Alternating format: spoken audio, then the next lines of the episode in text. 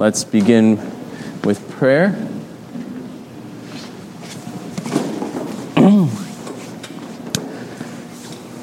Let's pray. Oh God, you are the Lord of heaven and earth, and you are our Lord and Redeemer, who has brought us to yourself who had gone astray.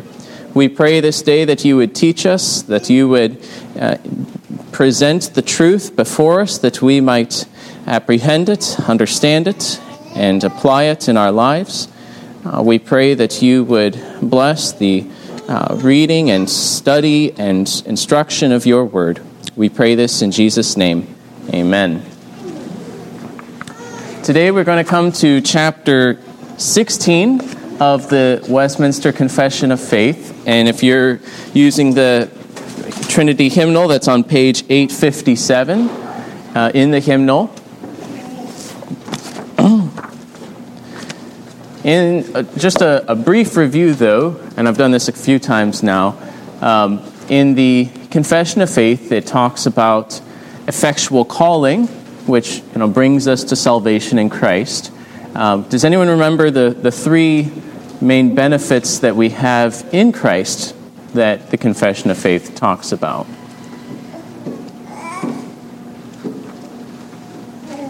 Anyone?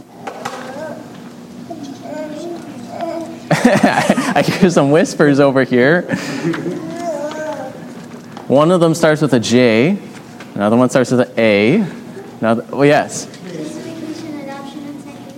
Very good. Yes, that's what we were looking for. Um, two of them being acts that affect our status, that we're righteous and we're adopted by God as His children and heirs. And sanctification is that, that work of grace that uh, progressively makes us holy uh, that we're more and more like God. And then the confession of faith turned its attention more to um, our, our response, what we do, how we apprehend the salvation, and how that salvation is worked out in our lives. Um, so, not necessarily going chronologically here, but going back to faith, saving faith, uh, to repentance unto God. Uh, and then today we come to good works. Um, I want to start by reading uh, from Titus. Titus talks a lot about good works, and I'm going to just read chapter 2, verses 11 through 14. Uh, so listen to what the Apostle Paul had to say. Uh, he said, For the grace of God has appeared, bringing salvation for all people, training us to renounce ungodliness and worldly passions, and to live self controlled, upright, and godly lives in the present age waiting for our blessed hope, the appearing of the glory of our great God and Savior Jesus Christ, who gave himself for us to redeem us from all lawlessness and to purify for himself a people for his own possession who are zealous for good works. Uh, Jesus Christ redeemed us, and uh, he did so that we would be a people that would be his, his own possession, zealous for good works. Uh, and so, if that is what we ought to be and what Christ intends for us and what the grace of God is training us for, uh, we should consider what are good works, what do good works do, what do they not do, uh, the doctrine here of good works.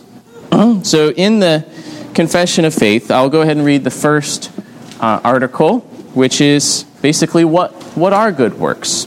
It, go, it says, Good works are only such as God hath commanded in his holy word, and not such as, without the warrant thereof, are devised by men out of blind zeal or upon any pretense of good intention. So, what are good works? Good works are that which God defines as good works. Uh, it is obedience to God's revealed will, uh, which He has revealed in His Word. Can you and I make up good works? Can we, like, oh, I think this should be a good work? That makes me feel right. This makes me feel holy? No. no, no.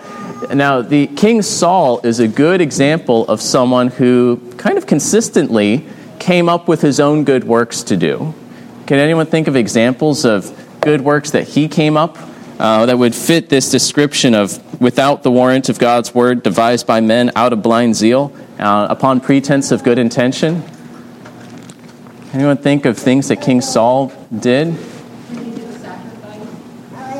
He did a sacrifice that uh, Saul, uh, Samuel said, "Wait for me here," and, and he went to, went ahead with the sacrifice.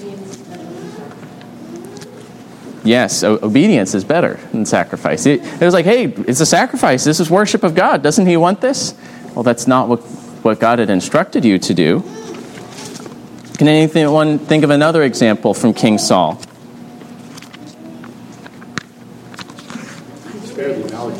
He spared some of the Amalekites, right? He was told to, to, to, to wipe them out, devote them to destruction. But, well, he tried to kill David. I'm, I'm not sure that one had as much of a pretense of good intention, but, um, but that, was not, that was not something that he ought to have done. Um, but yes, sparing some of the, the best of the Amalekite stuff, and King Agag, remember Samuel rebuked him for that as well, and actually hacked him to pieces. And then later on in Saul's reign, he started to kill the Gibeonites. You know, the Gibeonites, they were, they were Canaanites, they were people of the land. Surely God would want me to destroy them. Uh, but no, it actually brought judgment down because they had sworn to, uh, to treat them well, to spare them. And so it was again uh, un- under pretense of good intention, blind zeal, but not according to God's revealed will. Um, so, in, in the context of the Amalekites, Samuel uh, said this because Saul had said, "Oh, I spared all this stuff so that I could." Uh, to sacrifice to the Lord your God. He says, But the people took of the spoil, sheep and oxen, the best of the things devoted to, to destruction, to sacrifice to the Lord your God in Gilgal. You know, so that's the reason we didn't quite follow all the instructions. We thought we would uh, make even a bigger sacrifice to God. But then Samuel said, Has the Lord as great delight in burnt offerings and sacrifices as in obeying, obeying the voice of the Lord? Behold, to obey is better than sacrifice, and to listen than the fat of rams. For rebellion is as the sin of divination, and presumption is as iniquity and idolatry. Because you have rejected the word of the Lord, he has also rejected you from being king. So it's important if we're going to serve the Lord and want to do a good work that we learn from God's Word what is it that God is pleased with? What is it that God has commanded? Uh, and to not think that we can do better than that, uh, that we follow His instructions, because God delights in obedience. He delights when we hear His words and attend to them.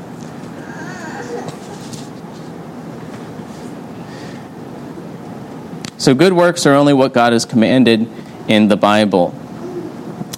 Um, and so that's it should be pretty straightforward, but uh, due to man's superstition, whether uh, in Roman Catholicism of old or weird evangelical traditions that pop up from time to time, you know, we, we come up with, with our own ways. So this this must be pleasing to God, um, but we should uh, attend to what He has said. Now, Article two having looked at what good works are, uh, obedience to his word, then describes what do good works do.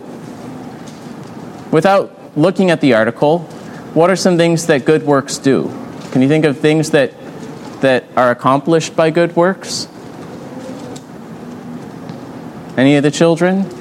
If you do a good work, what are some of the benefits of having done a good work? Sharing. Well, that is a good work. But what's good about it? What's that? It's a little harder. It's a little harder, yeah. a little harder to explain. What are some benefits of good works? Are they good for anything? It's a good question, right? Well, it's good they, they wrote an answer for us here. Let's read Article 2. These good works done in obedience to God's commandments, are the fruits and evidence of a true and lively faith, and by them believers manifest their thankfulness, strengthen their assurance, edify their brethren, adorn the profession of the gospel, stop the mouths of the adversaries, and glorify God, whose workmanship they are, created in Christ Jesus thereunto, that having their fruit unto holiness, they may have the end, eternal life. All right, so that's a list of a bunch of things, and it's not necessarily comprehensive, but that gives us a good list of things that are done by good works so that good works do. Uh, first of all, they're fruits of a true and lively faith. I like how Older English tends to use the word lively when we would use living. Uh, but you know, it's, it's a living faith that's active, that, that, that causes us to do things. We looked at that when we looked at saving faith. By faith, we respond believingly to God's word, embracing the promises, obeying the commands, trembling at the threatenings. And we looked at that last week's sermon Abraham obeying God by faith, uh, offering, going to offer his son Isaac. And now James says that this is how uh, our faith is made evident, how it's shown. Um, the demons have a certain type of faith. They know that God is one, that He exists, but they don't trust in God, and they don't, by faith, therefore, obey God. Uh, but we who do have this true and lively uh, trust in God will therefore produce works, and it's a, a, a fruit and evidence. But also by them, we manifest our thankfulness. You remember the, the woman at Jesus' feet who was uh, known as a sinner, and yet who had lavished this hospitality by anointing Jesus. And Jesus said that she loves much uh, because she has been forgiven much. Uh, that she was aware of the forgiveness that came in Jesus Christ. She had faith in him. And so she responded by loving much uh, and by doing this good work that, that Jesus was pleased with. Uh, how do we show that we're thankful for God's salvation? It's by doing good works, by serving Him. We also edify the brethren. Um, Paul talks about how the, the giving of certain saints, when he's writing in 2 Corinthians 9, stirs up other saints to, to do likewise. It provokes one another to love and good deeds. When we start doing this work, that others are provoked to do so as well.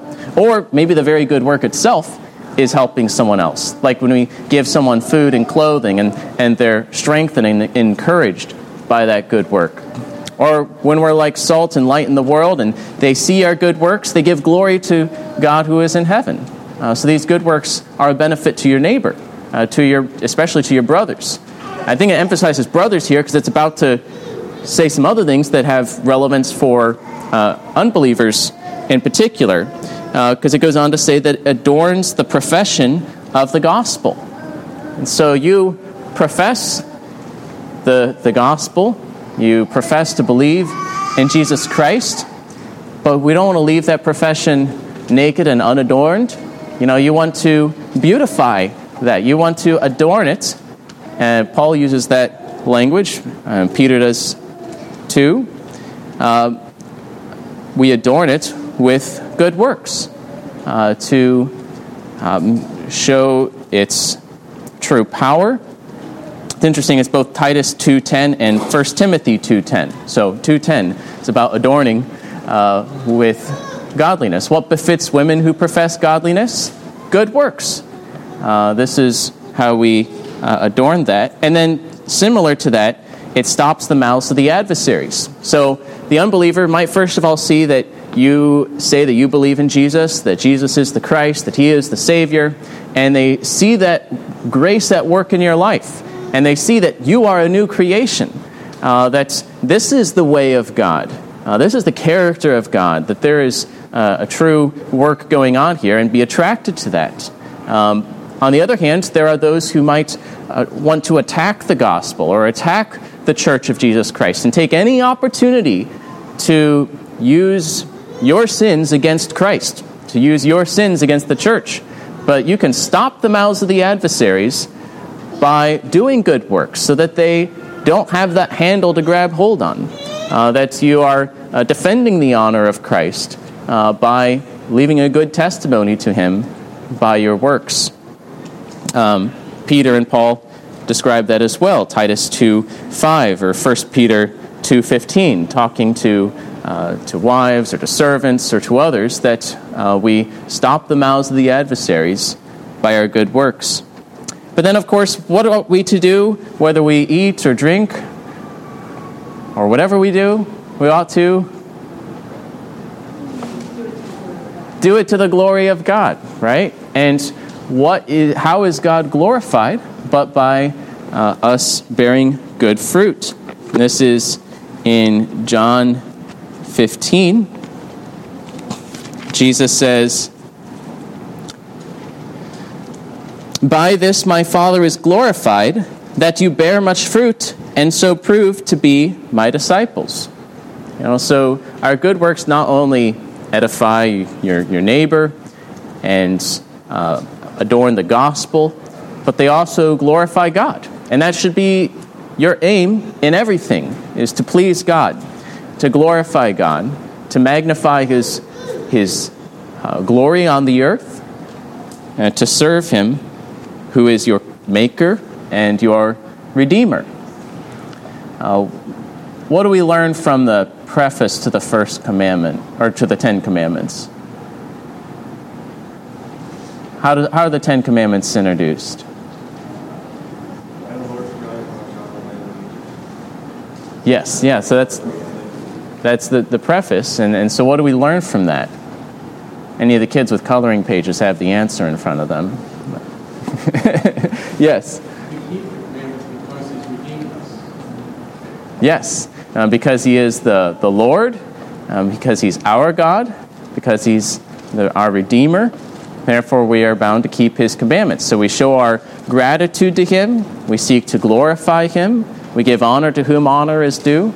Um, so, already in that short phrase, there are several reasons for us to do good works. Um, and the last one here, um, whose workmanship they are, created in Christ Jesus thereunto. That's from Ephesians 2, that were created unto good works that God has prepared beforehand. Um, not saved by works, but created unto good works. And then he bar- it borrows language from Romans 6 that having their fruit unto holiness, they may have the end, eternal life. Uh, good works are not the basis for our receiving eternal life. We're going to get to that in a minute but it is like the pilgrim pathway to that city. And, you know, what is the end of, of sin? The end is death. The wages that you get is death. Uh, what is the end of, of good works, of the service of righteousness? Well, it's not anything you earn, it's a gift, but the end of it is eternal life. Uh, and that's Paul's point. This is a much better service than that old service that you used to have, service unto sin. But now, service unto righteousness, it's a blessed thing. Having fruit unto holiness, that you may have the end, the, the telos, the goal. You know, what's the end of the road? Eternal life. So good works are great. We should be zealous for them. Seek to collect as many as you can. Not really collect, do. Produce them. All right, so Article 3. We have a lot of articles here. Article 3, which is about good works and grace. It says, Their ability to do good works is not at all of themselves, but wholly from the Spirit of Christ, and that they may be enabled thereunto, besides the graces they have received, there is required an actual influence of the same Holy Spirit to work in them to will and to do of His good pleasure. Yet are they not hereupon to grow negligent, as if they were not bound to perform any duty unless upon a special motion of the Spirit, but they ought to be diligent in stirring up the grace of God that is in them. All right, so why, how are you able to do good works?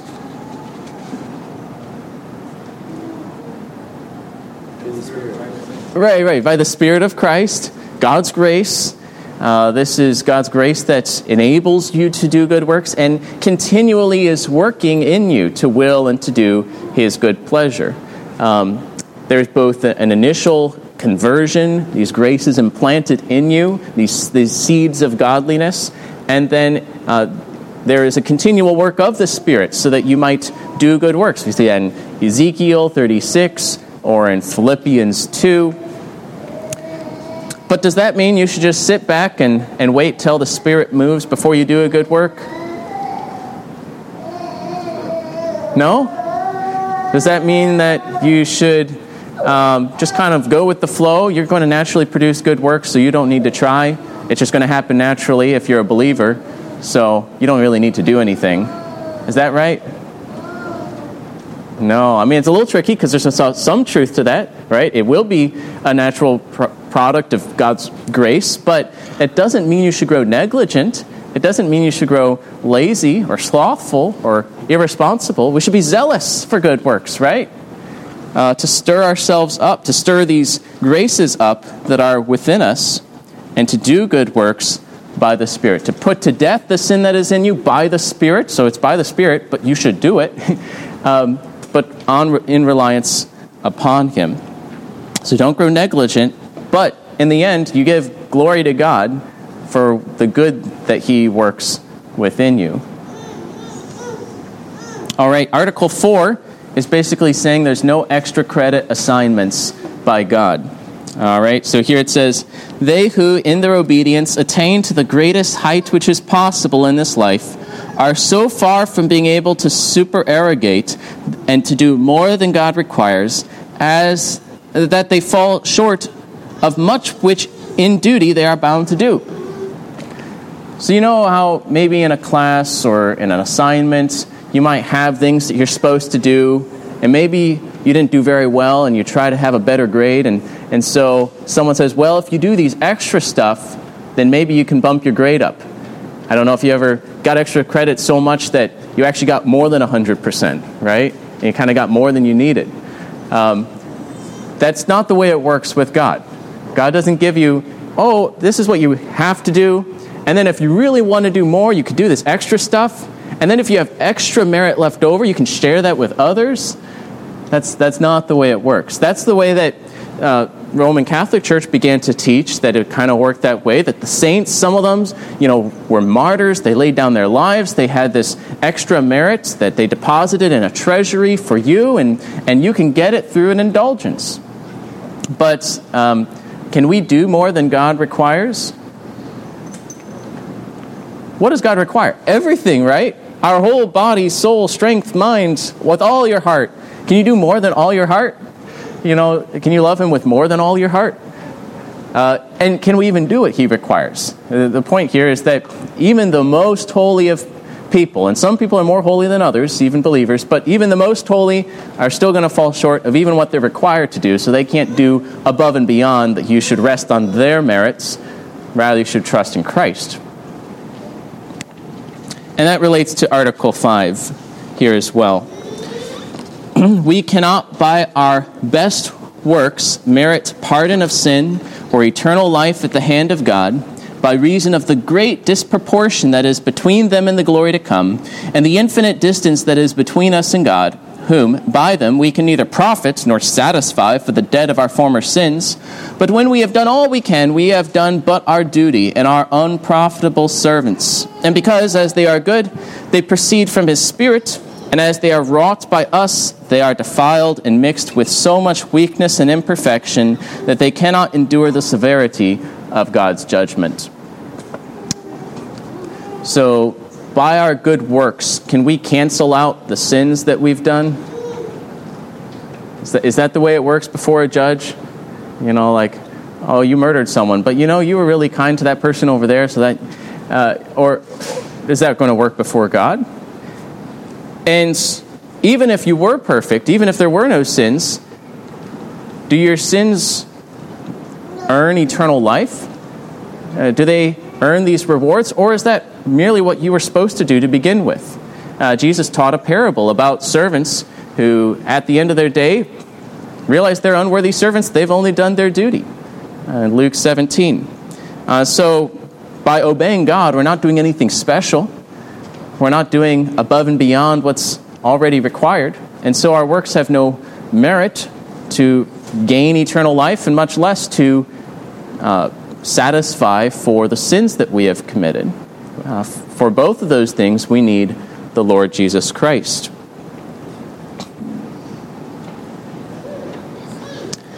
And they can't profit God. He's not in need of our works, uh, neither can they satisfy for the debt of sin. And you can only do them because of God's grace. So it's not like you're going to earn God's grace by the works, because they themselves are the fruit of God's grace. And as they are done by us, they're not so perfect as to endure the severity of God's judgment. Um, even the good works that we do, uh, if God was to judge them as His purity demands, um, apart from Christ, they would not uh, endure the test. So there's no meritorious works. But then Article 6 talks about how God does indeed accept the good works of Christians through Jesus Christ. It goes on to say, Notwithstanding the persons of believers being accepted through Christ, their good works also are accepted in Him.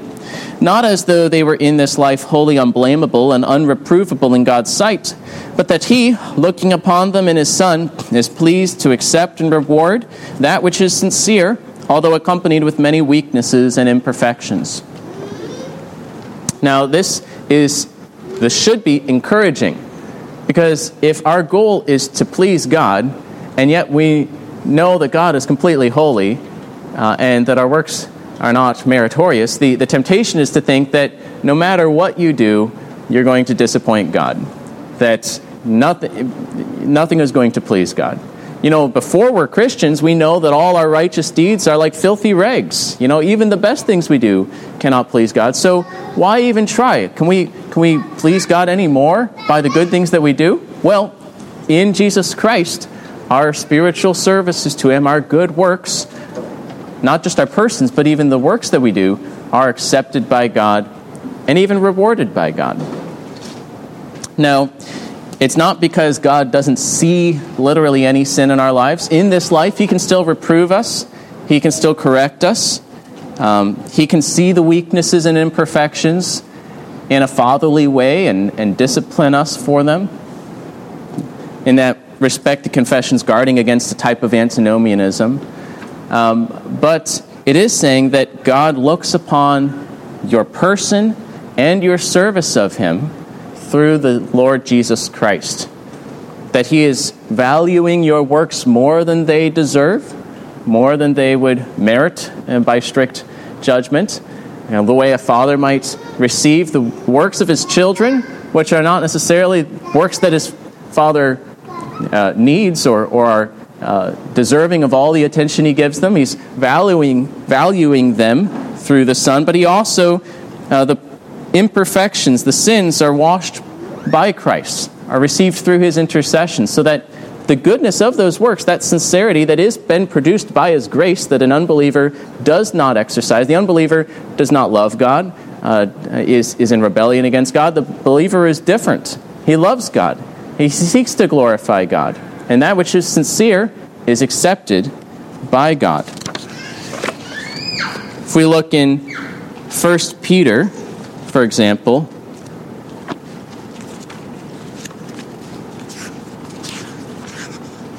First Peter chapter 2 verse 5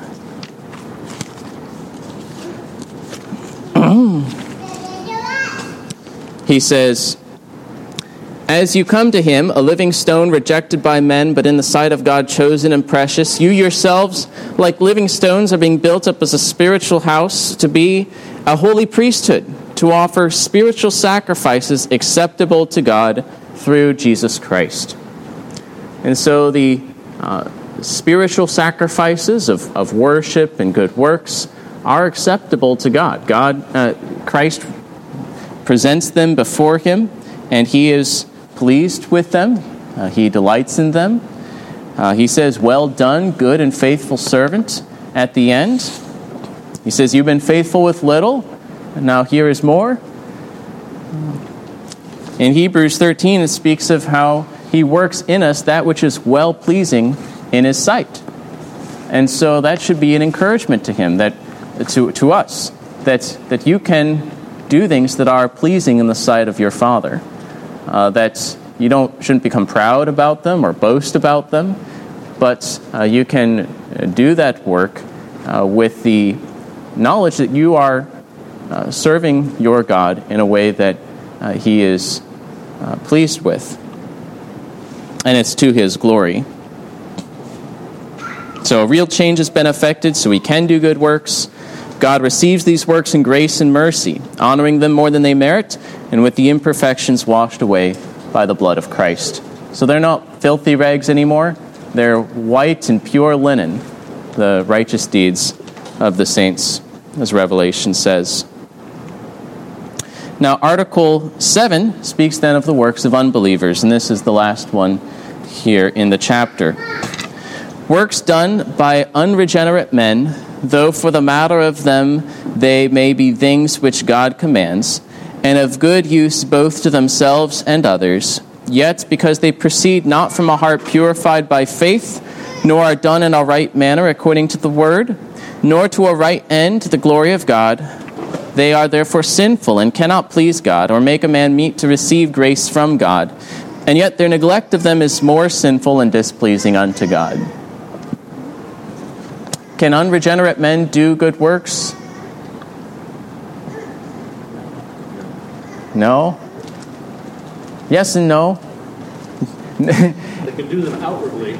They can do things that, in the matter, them, uh, uh, you know, are things that God has commanded, but they don't do them in the right way, uh, so that uh, when you look at the full context, they are in fact uh, not just not good works; they're sinful, you know, rebellious works. But uh, there are things that unregenerate can do. Ahab had a sort of repentance that he humbled himself before God, and, and God relented for a time. Um, because of that. Or Jehu uh, obeyed God, in a sense, uh, by uh, executing his judgment, although uh, he remained, it seems, unregenerate, it continued in rebellion against. He did not turn his heart to love and serve uh, the Lord his God. And so they did things that were good, but they did not uh, do them in a right way. for it to be a good work, it must come from a believing heart Without faith, it's impossible to please him, uh, says Hebrews 11. It must be done in a right manner, according to God's word. Paul says, If I make great sacrifices and lay down my body and I have not love, is it worth anything? You know, it has to be done in the right way. And is it done for the right end? Whatever you eat or drink or whatever you do, do it to the glory of God. The Pharisees did some good things. They gave alms to the poor. But were those good works? They did it for the praise of man. They received their reward by receiving the praise of man, uh, but they were not good in God's sight. And so, because the works of un- unregenerate men fail in these ways, uh, even though their good works can profit themselves in some ways, uh, can help others, we're usually thankful for them. You know, the, the good works that unbelievers do in society that can help get food on your table and, uh, and make life more pleasant and secure. Yet they're sinful and unpleasing to God and cannot make a person fit for salvation. God doesn't say, do good enough, and then if you're kind of fit for salvation, then I'll give you salvation. No, those who are in the flesh cannot please God. It's a work of His grace. But does that mean that we should say, well, sinners can't please God if you're unregenerate? Everything you do is sinful, therefore don't even try. Uh, no, they should still obey God. The neglect of good works is even worse. You know, uh, you can be judged and then get judged more for, for doing more sin. Um, the neglect of these works is more sinful, more displeasing to God. You don't have to be convinced of someone's regeneration before telling them to do something good. Uh, it is their duty. They ought to do it. And it's worse if they don't do it. But of course, uh, we should also tell them to, you know, uh, repent unto God and to uh, find salvation in Jesus Christ. Um, but it's not wrong to tell all people in society to not murder, right? Um, or for uh, uh, King Darius to honor God as one who had delivered Daniel, even if he wasn't regenerate. Uh, it is good for God to gain glory before men and for people to do what is right.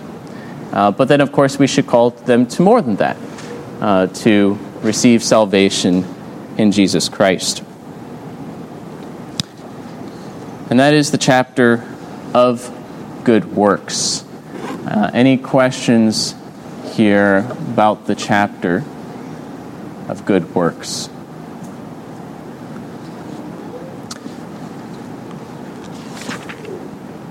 Next week, we'll look at the perseverance of the saints, uh, which is a shorter chapter, uh, three articles. Uh, but let's go ahead and close in prayer. Dear Father, we uh, thank you for your word. We thank you for directing us in the way which is good. Uh, we uh, pray that you would lead us in these good works, that you would Cause us to be zealous for them, uh, that you would work in us to will and to do your good pleasure, working in us that which is pleasing in your sight through Jesus Christ. We thank you for this uh, great privilege, the ability to serve you uh, and to live with you, to serve you without fear in holiness and righteousness all our days. We pray this in Jesus' name. Amen.